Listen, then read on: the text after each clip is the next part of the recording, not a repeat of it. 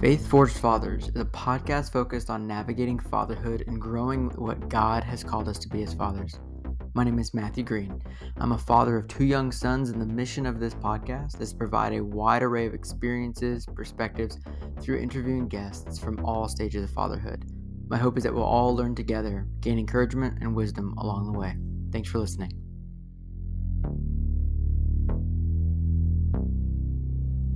Welcome to this episode of Faith Forged Fathers. Today, I'm really excited to have one of my uh, one of my really good buddies. He's turned into a brother pretty quick. Uh, I met him a couple months ago uh, as part of my small group. I'm really happy to have him on. David is a uh, father, husband. He's in the Navy. He's a good dude. Uh, him and I share a lot of Instagram reels together. Uh, really, just really enjoy the fellowship that we've had. I'm really excited to have him on today. So, welcome, David. Thank you, Matt. Thank you for having me. Cool. Well, just like everybody, I like to kind of start off with like what's the the path to, to faith and fatherhood look like? It's just so people can get a chance to know you. Uh, I know you, and I would like to give you a chance to introduce yourself. Okay. Um, so just like you were saying, Matt, me and you met what, back in January, January of this year, so 2023, January, February. It's crazy. It's already been that long.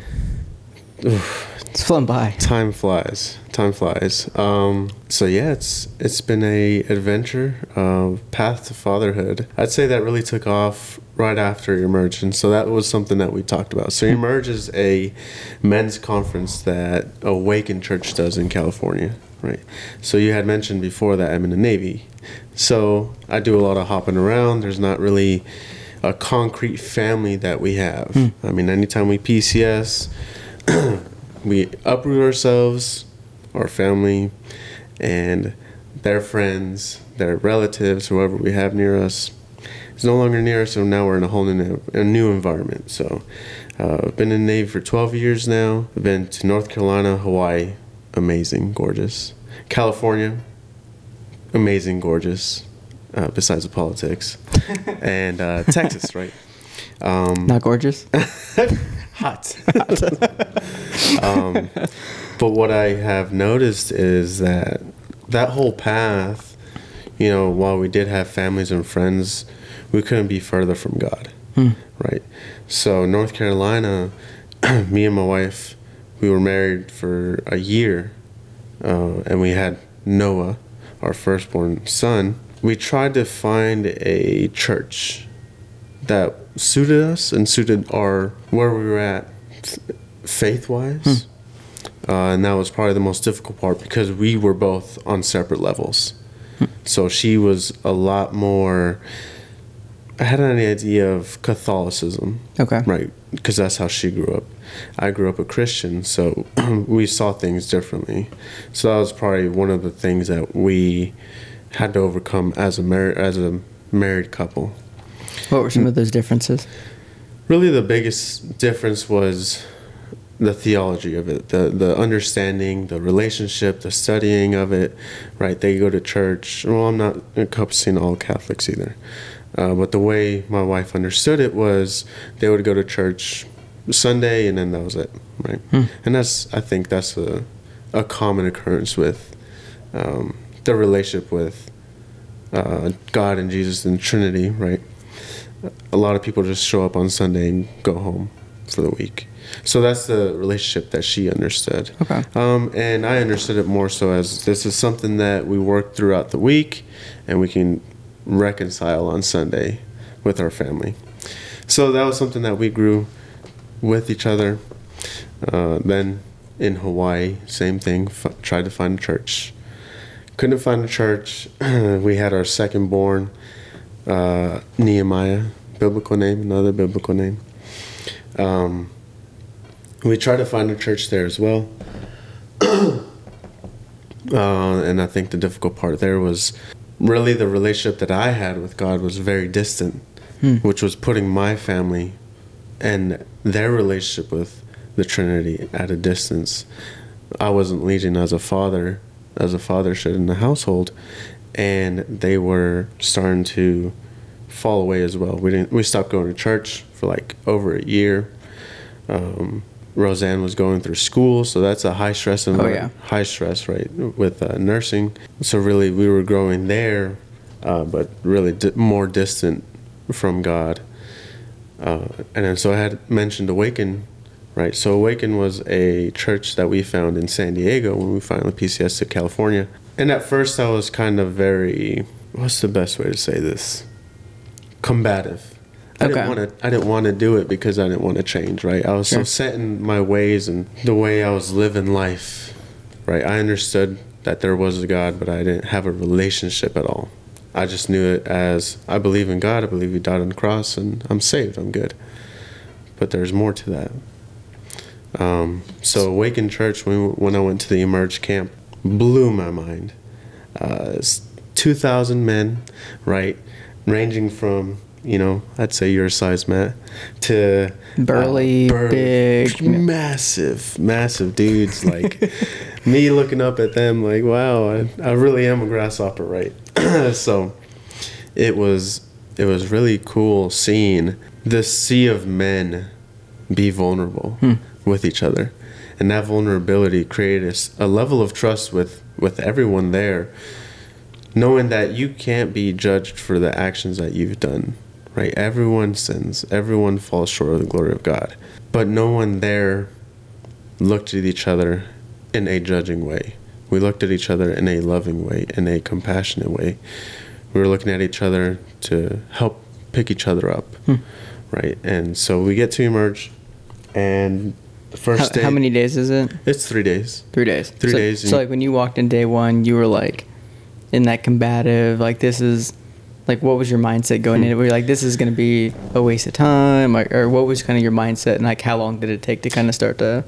So I would say around six months. So I had finished my my deployment on the ship in California, and I came back from deployment. Roseanne was, which is my wife, she started volunteering at Awaken Church, and she started volunteering for the kids' church, right? And I've supported her 100%.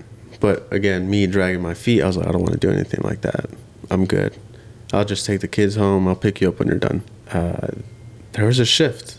Don't know what it was. I think Roseanne had, she had sensed something was off. Something was wrong with me. So she's like, let's go up to the altar. Let's just, let's just go up there.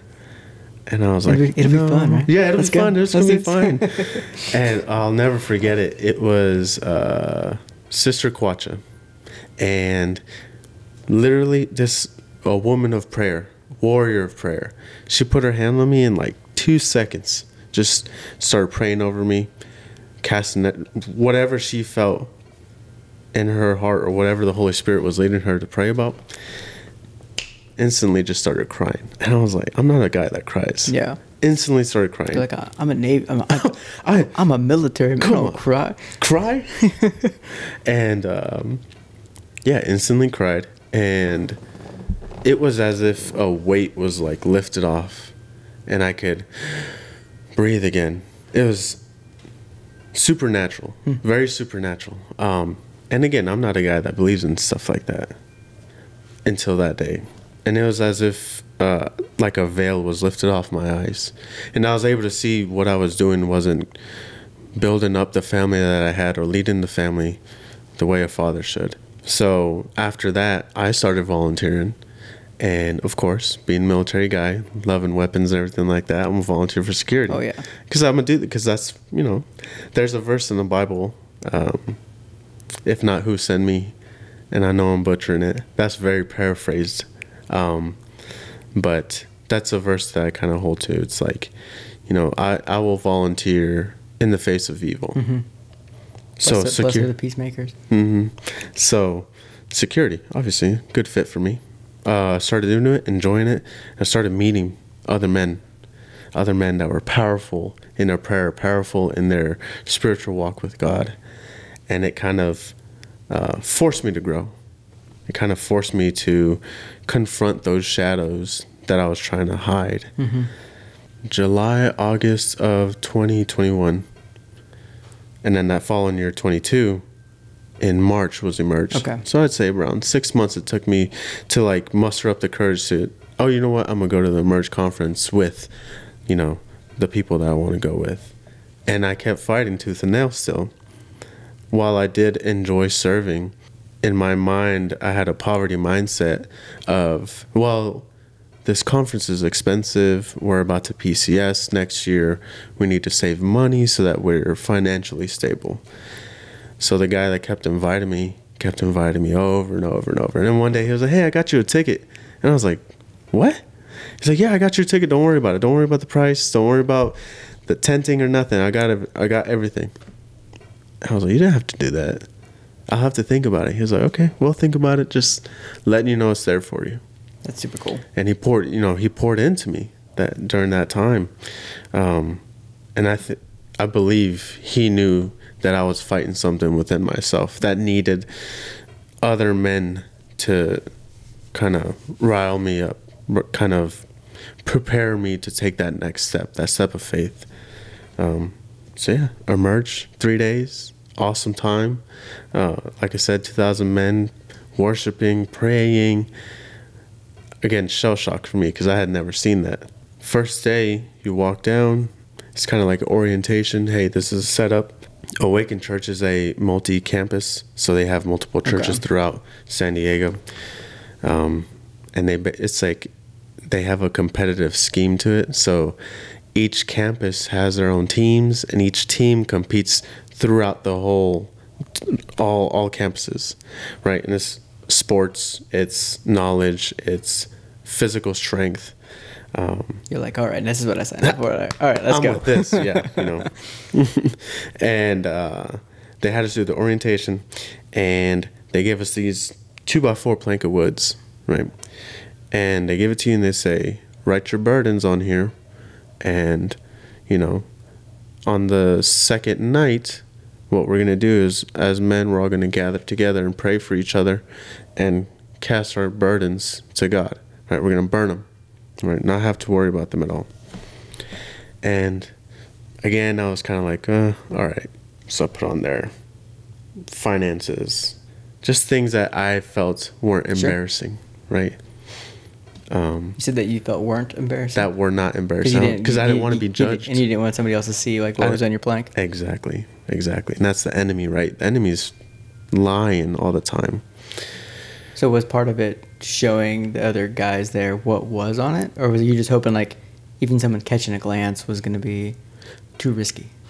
I didn't even write it on because it was too risky. I was Mm. like, I don't want these men to to judge me and look at me like uh, I'm a failure or a fool. Like I said, amazing time. First time I've ever cried during worship. Um, that was pretty amazing. It was like the best way I could reference it is when we had our group together, me and you, for our family group meeting, and I had mentioned we were talking about the presence of God and how there's a difference between the presence and the manifestation of God. Emerge, I believe, was manifesting the Holy Spirit, right? With the amount of worshiping, with the amount of praying, with the amount of just giving yourself up to God, that there was a sense of peace and love and warmth that I had never experienced out of my whole Christian walk of life. That's cool. Uh, it's such an amazing time. Yeah, I think it's cool. Like so, the like I love that in like in the book that we were going through, where it Mhm. references that. You know, it talks about how people were yearning. Like I think I think that that's such a cool word. Like they they were yearning for God, and and that's what kind of just like that posture of just like pleading and just pouring out everything in hopes that you could you know kind of feel the presence which you know is already there. But um, that's super cool. I got a small taste of it. I went to Rebel, uh, the Rebel conference, and it was my first ex- exposure to like being in an entire room of men singing their hearts out. I've always been somebody who's like hands in. I always Yeah, kind of started hands yeah. in pockets. Yeah, I'm not gonna sing. I'm not gonna like now. My hand's not going anywhere. Yeah. Like just because like I agree. Like I was too like I'm, I'm just like too prideful. I was Mhm. like you know, Mm. am I gonna put my hand up at the wrong time or somebody gonna be like, Psh, Yeah. what's that guy doing? Um, and then I love seeing like examples. Like my father-in-law is a great example. Like I look down and he's just like he could, yeah, he's all in. Like he's there for the right reasons and he's he's worshiping. He's Mhm. not posturing for the people around him. Where I had to get out of my head like this isn't about me doing the right things for the people around me. It was like I'm here worshiping God Mhm. and it's me and him. not like, hey, hey, look, look at that guy, look how good he's worshiping.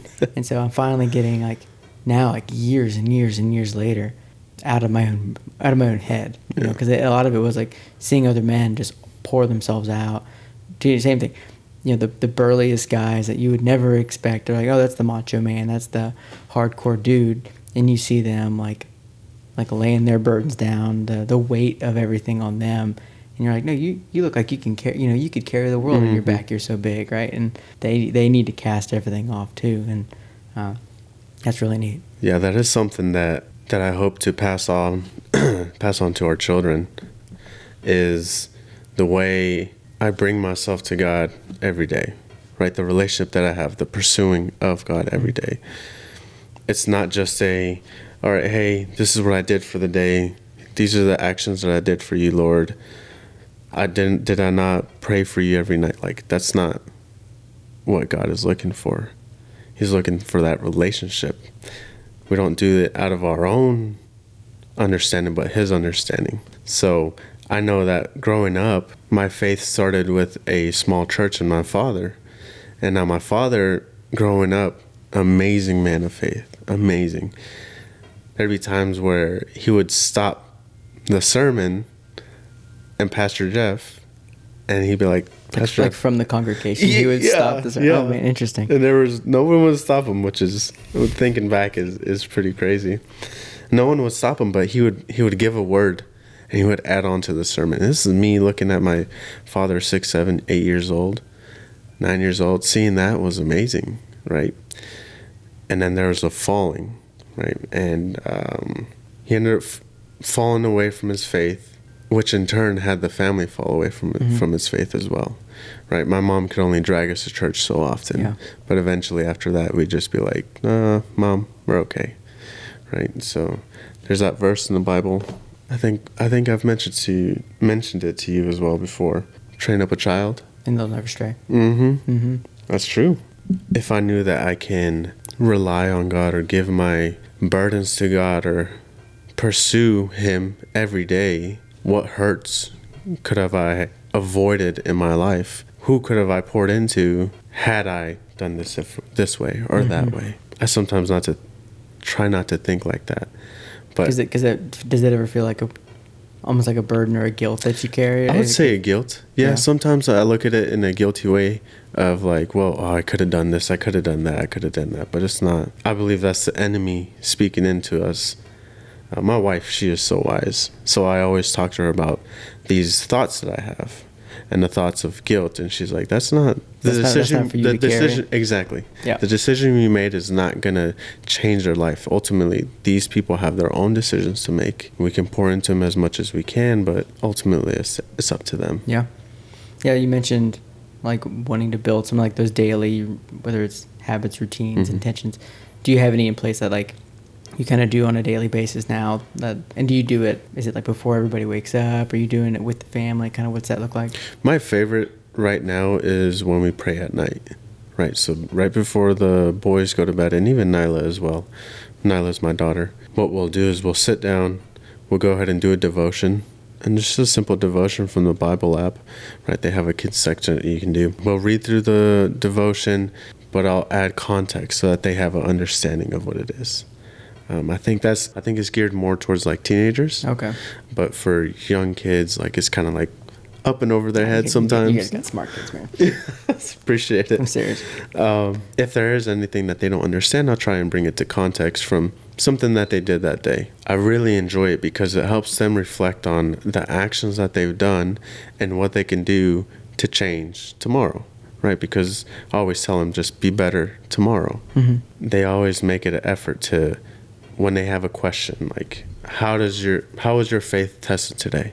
Just be a simple like Bible question that they have. They'll normally it'll normally confuse them. So I'll ask them, well, what what was something that you felt like you couldn't do today? And then I'll add into it, well, when you give it to God, now how do you feel like you can accomplish that task? And it helps them connect the dots a lot more. And we reflect, like I said, on the actions that they've done that day, um, one thing that they enjoyed, one thing that they were sad about, Mhm. one thing that made them upset, so that they can understand what their feelings are. Sure. Um, and then after that, we do the Bible prayer at the end of the devotion, and then I'll have them lead their own prayer for the day. And Nehemiah, uh, every night he prays the Lord's Prayer, Nice. which is awesome. That's super cool. and I wish I would have recorded it the first day, because now he's doing so much better at reciting the Lord's Prayer. And Noah, he'll pray how I pray, and I follow the acronym PRAY, which is praise, repent, ask, and what is why? I think we I- I have- skip over why no often. You're like, uh, pra. We're gonna. something like that. Um, but basically, it's you know we give God praise, we repent for the sins that we've done, Mm-hmm. Or just acknowledge, be able to acknowledge like these are things that I decided to do that I could have turned away from, and then asking for forgiveness and then asking for strength, whatever it is that Mm-hmm. sits on their heart. And then I'll I'll pray over them at night so that you know, I pray over they always ask me for bad dreams so I pray that angels protect them but also just for good rest sound mind and that they wake up refreshed. And that's every night That's awesome. That's Every a super night. rich I love it prayer routine. and that's something that I hope again that's something that they pass down to their kids because that wasn't something that I did when I was a kid I never prayed at night Yeah. What started that? Like, was there something specific that kind of like got you to want to do that, or was it just did it happen one night and y'all were like, yeah, that, I like that. Let's do that again. I, I believe it's that. It, it was just one night we were just talking about it, me and the boys, and they were like, "Oh yeah, can we do it? Yeah, let's do it. Why not? We should do it." And then next night, can we do it again? Nice. Let's do it. And then after that, 21 days, right? 21 days for a habit. Uh, it became a habit, That's awesome. and now they look for it. Is it now like if it like doesn't happen, they're like, hey, dad, like, whoa, Yeah, I'm not going to bed yet. yeah. Get back in here, man. Yeah, it's happened before. It's happened before. We uh we stayed up real late. It was like around oh my gosh. It was like midnight. We were just up watching movies. And I was like, all right, it's time for bed. We gotta go to bed. Right. So Nehemiah's crashing. He's having a hard time staying awake. And they're both saying, Let's pray, let's do the Bible app. Okay. We'll do the Bible app. I'll read it real quick, but you guys need to pray. And it's funny, like when it was Nehemiah's turn to pray, he woke up. Oh, did I? It was like- like, our fault. Yeah, no, it wasn't anything like that. He woke up. He was like, he prayed his prayer, and then right after that, we went straight to sleep. Yeah. Uh, and then same with Noah. Noah stuck to what he knew, and he prayed, and he was okay. Good night, Daddy. I was like, yeah, that's awesome. Doing something right here. Yeah, doing cool. something. That, so it sounds like you guys have some pretty rich conversations. Have you found? You know, I know it's it's easier to introduce, at least in my opinion, like the concept of God Mhm. and you know the a- angels and things, that, but like more challenging and like how you start to introduce the concept of the enemy, right? Like you know, obviously, with good comes evil. Mhm. Like, is that something that you've already kind of started to introduce in like some of these conversations, or like kind of how have you navigated that particular thing? Now, my oldest Noah, he doesn't he doesn't have those questions. He's not very inquisitive as far as wondering what we're talking about when we say the enemy or the devil. It's Nehemiah who has a knack for or an ear for that Mhm. information. And when he hears it, he'll ask the hard questions. What is Satan? Well, why is he doing this? What are demons? Well, what can they do?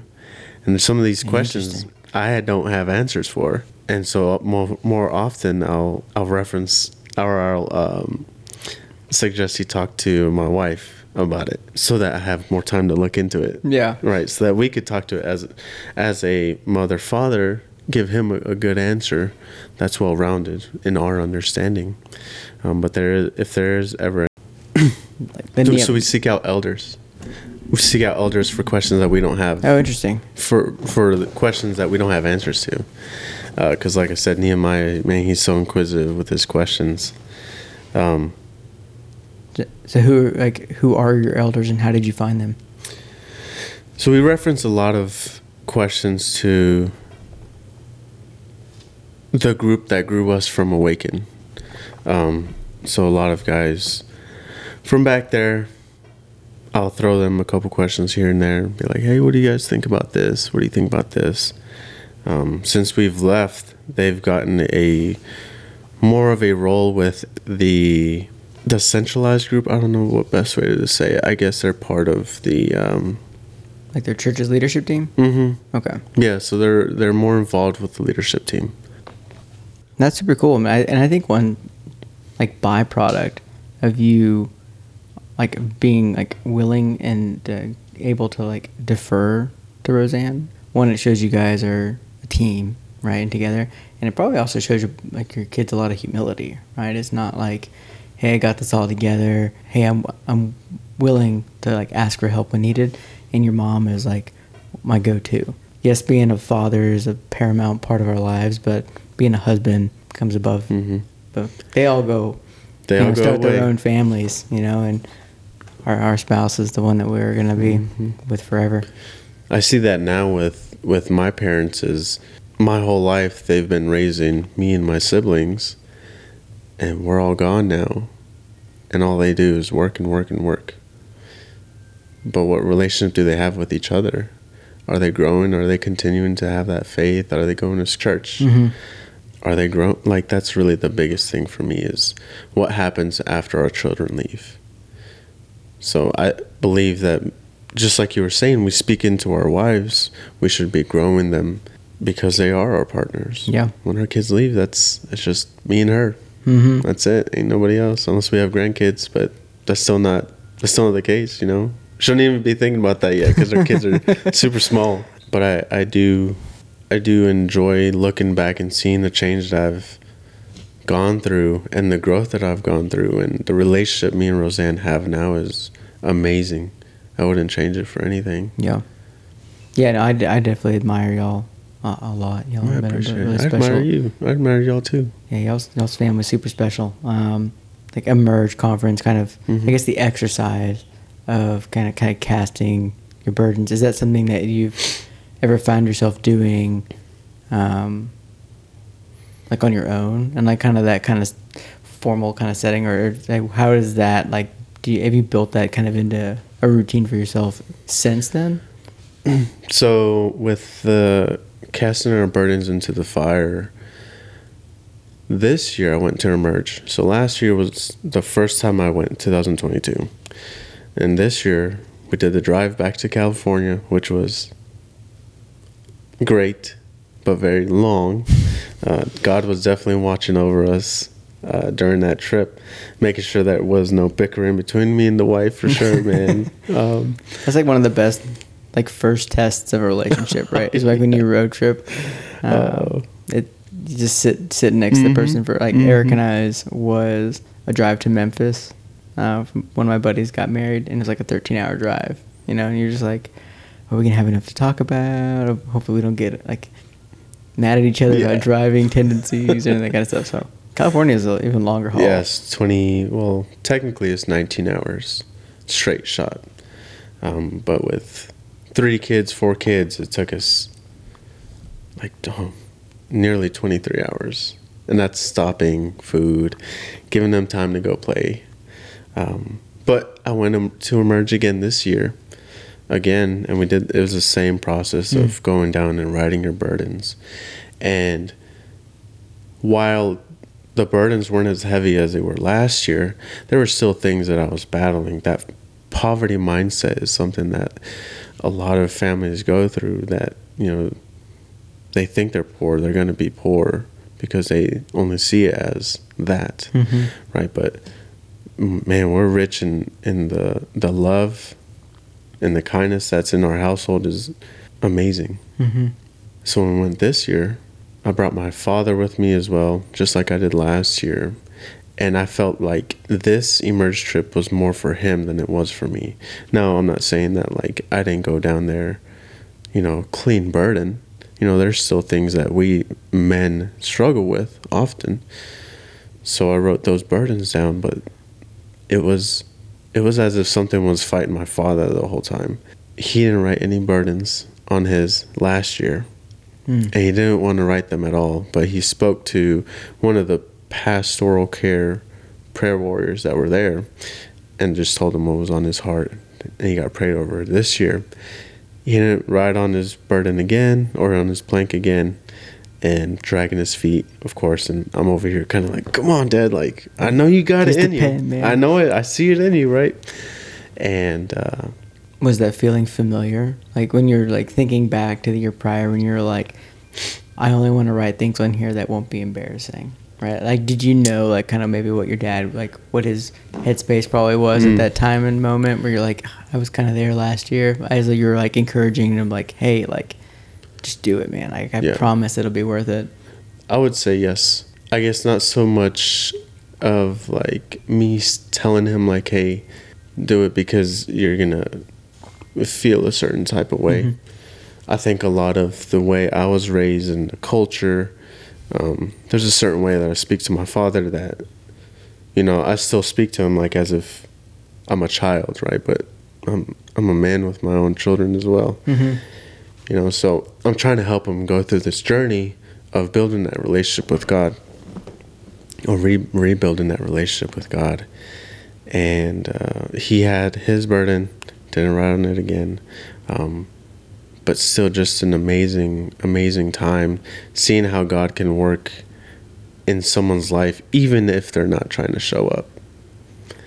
God is always pursuing us every day, Mhm. right with my father, I think the biggest difficulty for him is is forgiveness for himself with whatever he's going through. And that's any that's every man's battle. Every man is going to have that difficult time of forgiving themselves for an action that they did. Um, Yeah. I know I did when when when it was time for me to forgive myself. It was very difficult. Yeah, I think we're really good at putting negative soundtracks in our Mhm. brain. There's a, I read a book recently. It's called Soundtracks um, by Jon Acuff, and like he talks about how how often like you know you play an old song from the past, like you, know, you haven't heard it for decades, right? You can just like sing every word to the song, Mhm. like it's and like what we do and like what we play in our mind is the same kind of idea, right? But so often we we put the negative soundtracks in and hit play and just let that just Well, let that roll, right? yeah. And, then as soon as there's a positive soundtrack, we're like, yeah, okay, that's probably not, yeah, that's that sounds nice, but Mhm. what about this great negative one? Hold on, let me replay this over and over again, uh, just to remind ourselves how terrible we are. I know that whenever I do speak to my wife about those negative thoughts, she's able to pull them right out and be like, "Do you know that's not you? You know that's not from God. So why even entertain that Mm. that thought? Capture that thought and Yeah, give it to God." cap- Yeah, I think that one of my favorite verses is like taking your thoughts captive and making Yep. obedient to Christ. Like Mm. it's like an active thing you do. It's not a like I sure hope when thoughts come in my Mhm. brain they they don't get processed poorly. It's like no, like take an active role in Mhm. processing your thoughts. And, and any of them that don't align to Christ, rebuke them and push them out. 100%. And, and all the ones that do, obey them. It's that intentionality. It's that turning to God and being vulnerable with God and being telling Him, "I'm struggling with this. Help Mhm. me, help me." Once you have that shift, it's that mental shift.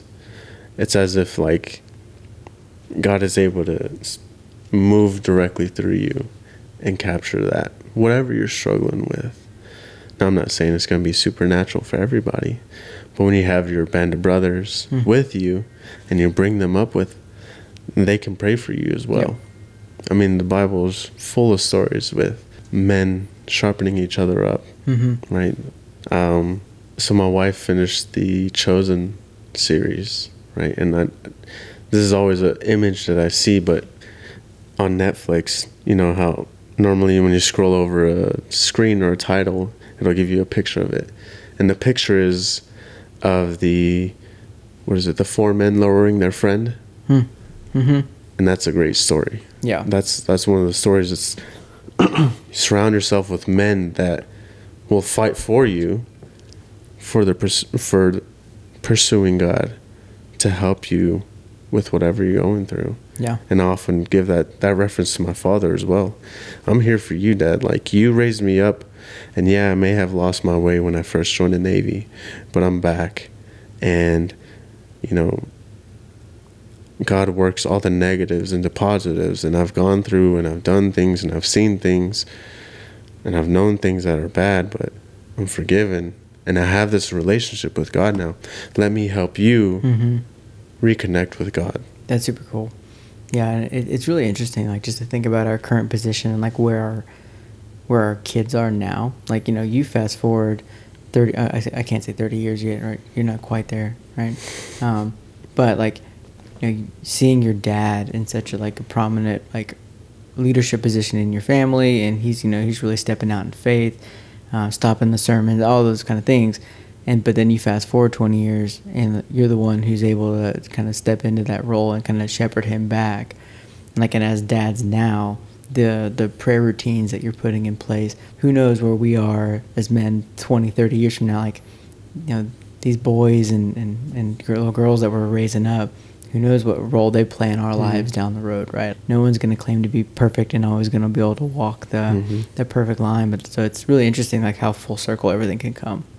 Right? I doubt when you were sitting in that congregation that you'd be like, you know, one day I'm actually going to help that man kind of get back on track because you were just like, "Oh my gosh, like mm-hmm. that's so amazing, right? And like I, you know, I never expected a couple years ago to get so off track in life either. Like never would have imagined. Um, so you never know, right? And so it's just kind of neat. Like I think that really adds to the weight of us needing to raise our children up because you know, obviously for their own walk with Christ, but like all the lives that they could touch down the down the line too.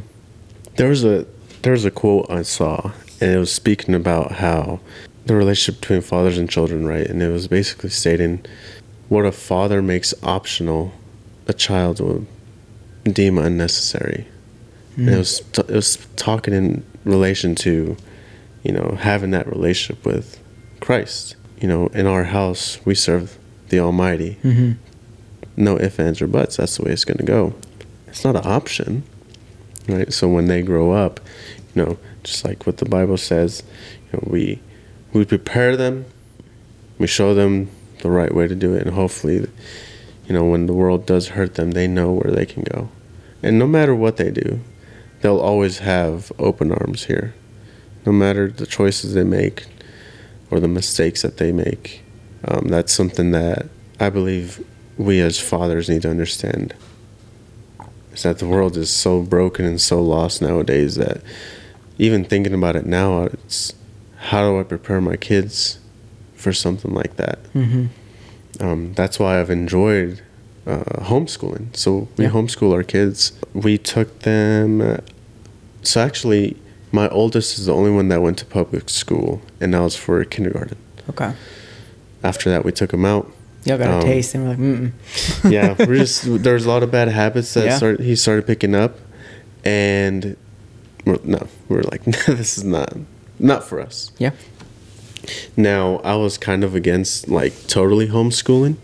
Um, I didn't really see the benefits again because I was closed minded.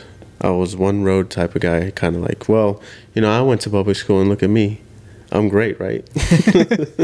um, but it's like one of those things, it's like, well, yeah, we are good, but how better can we prepare our kids? Mm-hmm.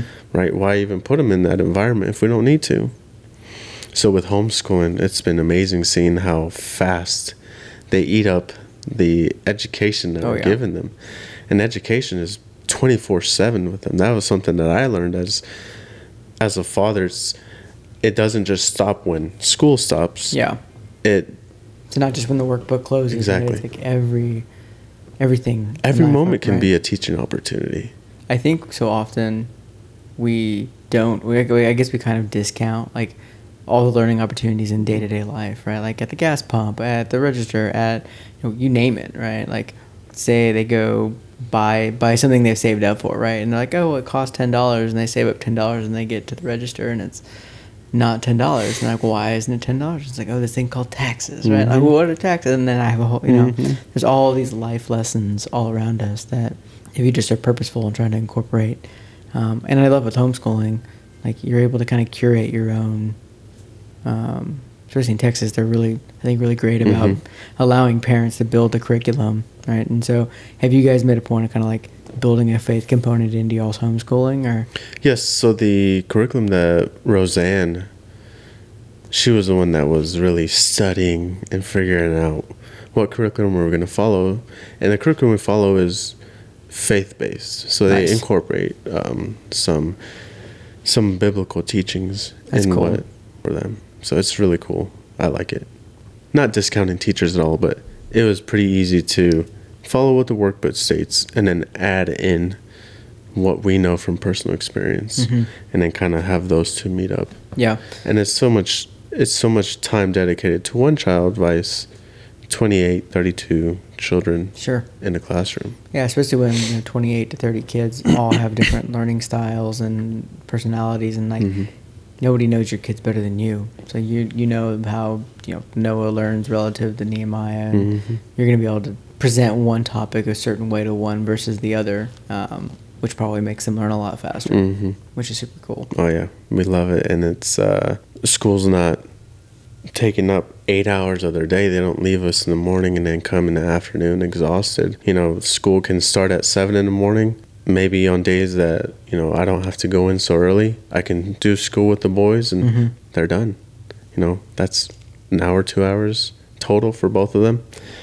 Um, and then they're free to do what they want. I mean, they got chores to do around the house, and they got to help mom around the house, of Mhm. course.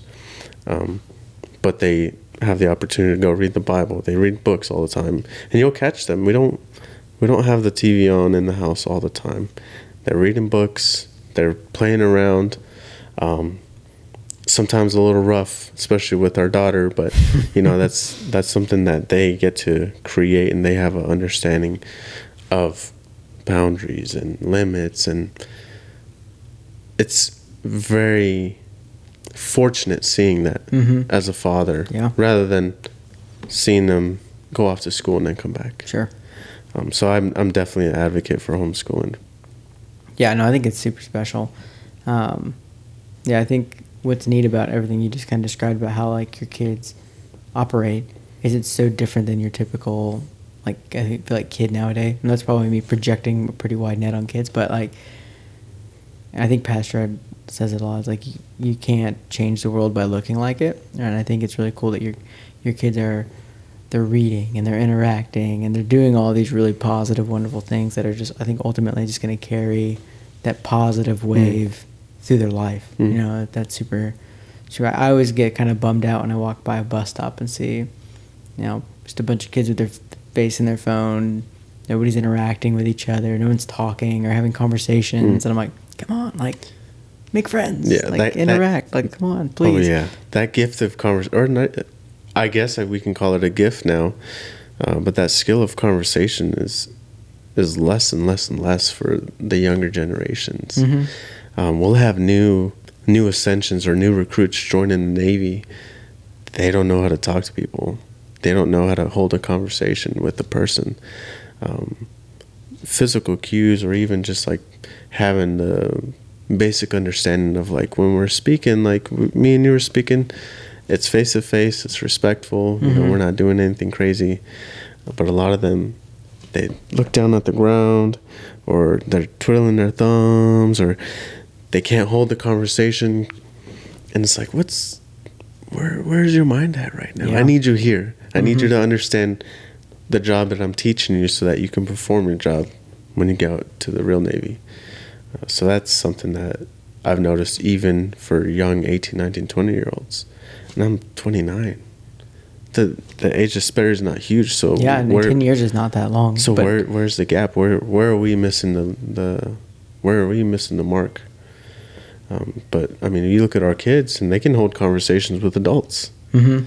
My son, a lot of the times, if he has a question, I'll tell him, "Hey, go ahead, go ask the question. I'm right here with you. I'm gonna be here right next to you, but go ahead and ask him the question, right?" So, walk up and ask whatever question he wants to know, and that'll be that. yeah building confidence like that's, that's i think like one of the biggest things is just like having having the confidence to go do it and even if like you completely botch the question like i'm sure the adults like has so much i'm like oh Mhm. man i admire so much that you came over and like because you know, the older generations are like like i think they see even how far our generation's probably less interactive than they even expect and then they Mhm. look even one generation further and they're like what's going on Right.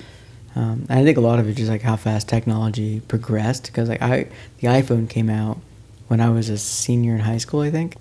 Yeah, and then from there it was just like off to the races, right? Like and then we had MySpace, and then we had Facebook, and then it turned into, and it was just like every year was something new. and now it's like TikTok and everybody's brains melting. Mm. And so like I mean 10 years was a lot of progression for people to just kind of get sucked into this little glowing device in our hands. And so I look back at like the 90s and I'm like, man, why I wish things were more like the 90s. You know, I don't know why just like It was simple. simpler times. Yeah, simple. and Mhm. I feel super old saying that. But so what do you what do you actually one thing that popped in my brain earlier that I was kind of curious about. You, know, you kind of talked about I have a perception. Obviously, my dad was military. Okay. A lot of my friends' dads were military. A couple of my buddies were.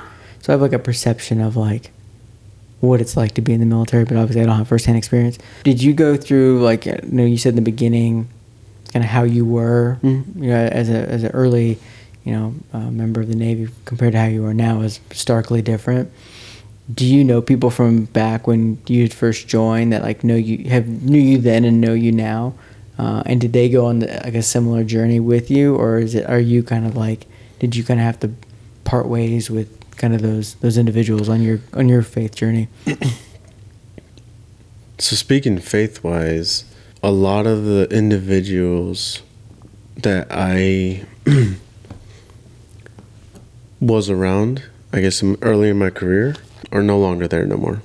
Whether that's from, you know, we're just not communicating or distance, they're just, they're not, they don't have a presence in my life. There may be like one or two messages that get sent off, um, but that's that. Now,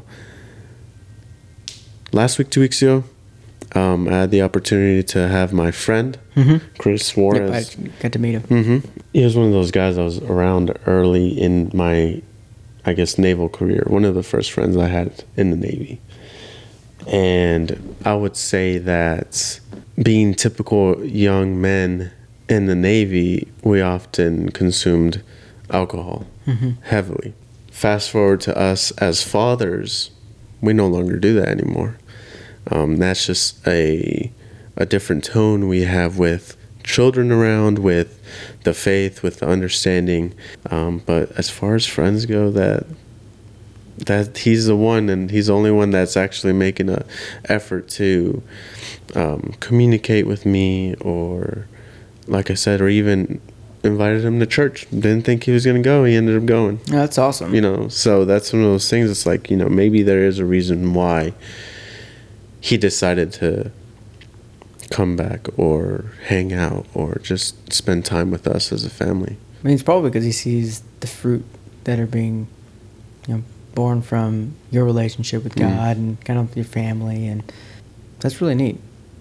That's cool to have got to to meet him. But I mean, I, I think it also shows, you know, the importance of sometimes just needing to change the the relationships that we're around and the people around, and how important it is, both for us as fathers, but also like who we allow our kids to kind of you know be uh, exposed to, shepherded Mhm. by. Obviously, we can't protect them forever, uh, and that's always a. I kind of struggle with like when does that, like, um, I don't know, kind of trade off happen because. Know, in the beginning, you're very much like a protector, guider, and like over time, you kind of transition more into an advisor, I guess you could say, or like you know, but like when does that shift happen? Because I still feel like you know nowadays I'm like now pr- protector dad's here for a long time Mhm. because this world is crazy. Mhm. Um, yeah we'll see when that shift starts. I, I think with noah he is because he is the oldest he has a lot more responsibility than the rest of his siblings do only because he is the oldest. Um, that is a lot of pressure for him to have. And i oftentimes will will call what i say to him or, or, or kind of like water down the lesson that i have to give him because he messed up a certain way he's the first one so he's mm, for lack of a better word the, the guinea pig right Mhm. he's the test one he's a test pilot so he's definitely trying things out for the first time, or he's the one doing it for the first time out of the siblings. But I commend him because he's always got a great spirit. He's got a great spirit, of a loving, a forgiving spirit, and sometimes he will beat himself up, but immediately pull himself out of that mindset in a couple seconds, in a minute, and he'll be good to go. And it's really cool seeing that. And now that translates down to his brother Mm. and his sister. Yeah. You know, The cascade effect. Mhm. Yeah, you have like this, how like your demeanor, like you have like this calmness, but also you're able to like convey like a seriousness and sternness when needed. Mm. But you always kind of, I've never seen you kind of like, like on a scale of like one to 10, I think you like keep it at like a three. I've never seen you like take it up above that. Were you ever like, did you ever used to get like that or have you always kind of been, No, I, I feel as if I've grown definitely from having to operate at like a nine or a 10. oh wow. And now we've talked about this before where, you know, there's certain times where we should be operating at a nine or 10. Mhm. I feel like life and death scenarios, Sure. 100% we should be operating there because our kids need to listen and they need to listen now because if not, something's going to happen that might be mortally or might cause some sort of cascading effect that we don't want, right? Yeah. So we don't want them to get hurt, Sure. plain and simple. Um, that doesn't, you know, them pick, not picking up their toys, that doesn't warrant like a 10, you know, or, you know, them not picking up their rooms. Yeah, no, doesn't that- warrant a 10. That's a great example, because like if you, I guess if you operate too highly in that scale too much, that when the time comes the need to go up there, it's not as like whoa wait, Mhm. dad really like made a pivot there. hmm That's really interesting. Yeah, so my kids have seen that to where the kids are kids, right? They're to forget sometimes. So they were playing in the parking lot. Obviously, that's not okay, right? So you need to switch it on, go to a 10, and it immediately helps them lock into okay, dad's not playing around. Let's stop. Let's regroup. And that happens in real time. So I haven't need I don't need to operate at a 10 again it's unless it's warranted. That's really good. That's just straight up good. Oh, it's funny too because it man. it uh, it translates to it translates to leading in the military as well. I've never had to yell at but anybody in the military. Ever? Never, never. I think that was like Now scolding, it's different, right? I've I've had to like up my tone, but I've never had to yell unless it was a life or death. Now operating on a ship, there's plenty of like life and death scenarios. Um, biggest one would be, you know, if a we had a let's say coworker. If we had a coworker falling asleep. This coworker was falling asleep while watching a sailor who was going through um, suicidal ideations, which, which means they're having thoughts of suicide, Mm. right? Again, our coworker, which I work in the medical field, was falling asleep while watching this sailor. I'm gonna yell at you yeah. because that could have resulted in something worse. Sure. So I'd say that's probably like one of the most recent ones, but that was like three, four years ago now. Wow. Haven't haven't had to yell at anyone because there's a I think people have a good sense of others. I don't need to lead from my rank. I lead from me and how I speak to you. If I'm speaking to you with with respect and understanding, well, I believe that they're going to reciprocate that, Mm. right? Now, if it doesn't happen, okay, well, you know what? Who is it that you fall under? Who is your who is your first class? Who is your chief? And then we'll get them involved so that they have understanding of how you're operating as a person. Yeah. Because you probably respect them on a different level than you respect me. Sure. What I say may fall on deaf ears, but if you're looking at this chief as your your inspiration, well, your inspiration is now telling you that you're messing up. Yeah. Get it together. You're gonna get it together. Yeah. Sure. And I think that's super applicable to fatherhood in just terms of like, like you're not pulling dad rank, right? Mhm. It's not just like, hey, I'm your dad. So like Mm. you're like, hey, like let me build the trust and the respect with my kids. So when it when the the order comes, they do it because of earned, you know, respect versus you pulling the like like you said. There's times you pull the rank Mhm. card when it's like, hey, get Of out, course. get out of the street, get out. But in like day to day circumstances, That's that's so good.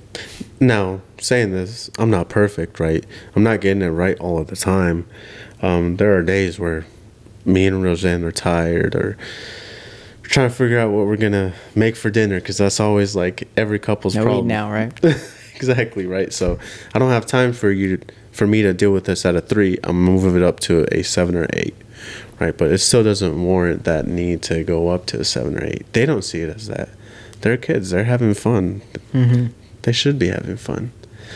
Um, I think internally, or at least me and my wife, we can sit down at the end of the day and say, "This is something we did correctly. Is this something that we could have done differently?" Just like how we pray with the kids. Speaking do about y'all like a, do, do y'all do a daily check-in? I was about to say that. That's something that we need to really start doing again. Okay. Was I like that? That's As far as like me and my wife, we should definitely start doing that a lot more. Um, because like I said, we do it with the kids, put them to bed. I'll, most of the time, I'll fall asleep in there with them, putting them to bed, quote unquote. put- putting us to bed. putting us to bed exactly. um, but then you know I come back out. She's either asleep with uh, our youngest boy, um, or she's heading downstairs to clean up or something. So I'll go down, help out, clean up, come back upstairs, exhausted, go to bed. Right. So that's definitely something. Being intentional with our time, we should be doing that check in at the end of the day. What we did wrong, what we did right. Because if I my kids are doing it, I gotta be doing it too, right? Me and my wife should be doing it. So. One of the my biggest pet peeves is do as I say, not as I do. Mm, mm-hmm. But like I, I do sometimes catch myself in that, and I'm Yeah. like, and it's I think what's the worst is like when only you know you're not doing it. Be this way, treat people this way, speak this way. This is how you care. Like, and then I'm like, I'm not Mm. coming through on that. Like, I feel so convicted. And so like doing, being more purposeful about checking in, whether it's with with my with my wife Erica, or just myself. Um, kind of doing like a retrospective of the day. I'm usually just like, oh, I'm tired, pass out, wake up, do it again. I love the intentionality that you guys take into to everything. I think yeah, I think it's a really cool kind of sequence or cycle that it seems like you know you you've gone through in your life is like the, for some things there's like a moment of like questioning right? Whether it's like uh, this Christianity thing or homeschooling or whatever it may be give it a give it a go. And then being like having the humility to be like ah new information or a new experience or whatever it may be i'm gonna make i'm gonna reframe how i view this and, and move forward with this new information. I think it's a really cool i guess process. It seems like you kind of operate with where you're you're never going into any circumstance closed-minded to what you may encounter and that you're you take in that new information process it and then take a new path based on Mhm. what you take in i think that's really it's really cool I, I would say that homeschooling is the best is the best example for that because like I said I was the biggest like oh well you know what about like the exposure to other kids or situations? How are they going to grow as kids? Like friends? Like where is that going to come from? And there's the answer for all of those. Mhm. you know there's an opportunity at the co-op where you are um, a part of where they get the exposure with kids. They get the sports time. They get the situations where is this the right thing to do as a kid. Mm-hmm. i mean i know these kids are older than me but should i be doing this? Yep. right? So really being able to mold what they're learning and then taking the opportunity to not only learn in the house but outside the house. Something that we were supposed to do today me and noah um, he grew some potato plants and was very invested in them every day, checking on them, researching them, reading books about them, checking out books from the library about potatoes. And when they're growing in the ground, they're not called potatoes; they're called tubers. I didn't know that. Didn't know that either. So Fun you know. fact. So, and so today was supposed to be harvest day, but tomorrow will be a harvest. So, being able to turn that into a lesson of like, you know, sometimes we have to plant those seeds, whether it's in people, places, or things, um, with God's blessing and not seeing the fruit of our labor that same day or that same month. hmm It might take a couple months. Or the lifetime, right? It could be a lifetime, right? In this case, it only took five months, but still, it's something that he'll be able to go into the ground, pull out, and you know, look at it and say, "Wow, look, I did this," you know. Um, It's pretty awesome. And then he gets to hand it off to Master Chef Dad. Because for those who don't know, you can throw it down in the Yeah. kitchen, man. yeah, we'll have to have a uh, cooking podcast on here soon. There you go. Um, From tubers to plates. Tubers. exactly. There's a there's a video I came across. It was actually talking about how giving your fir- giving your ten percent right to God, and how there was this man who was growing a lemon tree for five years or an orange tree or something like that. I believe it was a lemon tree, and he gave the first ten percent to God and God blessed that tree, and now the lemon produces like massive lemons. Now, I don't know the validity of the video, but it's a good, it's a good video to put an understanding of what the ten percent should look like. Mhm. Now, we tithe. Our kids know we tithe, and they often tithe during kids' church, um, which is pretty cool. We don't tell them to. We tell them if they want to, they can. They don't have to. Even if the the church tells them that they should be tithing, like again, that's their own choice if they want to. Mhm. Oftentimes, more oftentimes, they are happy to give. They're wanting to give, um, and they make their own money, right? So uh, it'll be good to to see how my oldest, my Noah, he ties this ten percent with his tubers, and seeing what he does with that. Nice. So What is what is it? What, what do you think that looks like from a food standpoint? Is it from like a food go- standpoint, is it just like taken into a food bank? No, it the like, video actually it stated that the the man took the lemons and he dropped it into the offering basket. Now I'm not going to tell Noah to drop it into the offering basket at, at church, um, but maybe something along the lines of cooking a meal out of it and then um, giving it to somebody, Yeah. or blessing somebody with it, somebody in need. Maybe that might be a question for one of the elders that I have back home. How do I teach my son what the ten percent from his harvest looks like? Yeah. gifting it to God because the only 10% that I've given as far as like that goes is monetary Sure. is finances monies time as well I know time and serving is is a sort of um, is a sort of tithing but yeah I've never I've never tithed food I haven't either. I had never even thought about that to be honest. I think my time is the one that I'm the worst about. I Mm. guess giving back in terms of service. I I know you and I talked about it last week about just uh, letting little things like logistics and then busy schedules and all that kind of stuff, which is like the worst reasons. But yeah, our time is one of those things that you don't get more of it. Yeah. Right. Like you, you can always make more money. Mhm. Right. But you can't get time back. And then that's like one of those things that, sure, someone could cut a big old check to the church, but they, may not sacrifice any of their time. So I need to do better going forward of like showing you know my, my kids and stuff that uh, I'm willing to give my time Mhm. and, and and make a point to carve it out and make a plan and and do it because I want to drive some golf carts. no be pretty cool that'd be pretty cool because then I could just park real far and call you up Hundred percent. yeah I have I have seen one of them run into a truck before, oh and so now I'm really scared I'm gonna hit someone's car. with the amount of brothers you have here, we'll definitely support you in serving. So that, that's really important. Is something that I learned from Awaken Church is who is your six, right? Hmm. Who are the two people that are growing with you? Who are the two people that you're growing, that you are growing, and two people that are growing you? Hmm. Um, That's good. I've never inventoried it like that. Yeah. But it's important, right? Because I like to reference that, that picture of the chosen when they're lowering their friend to see Jesus. Like, it's vastly important. We surround ourselves with, with other believers because they can bolster us. They can hold us up, man. They hold us up. They, they help us out. They pray for us. They speak into us. That's everything we need, Yep. you know? Everything we need to get our focus back on, on the relationship we have with God.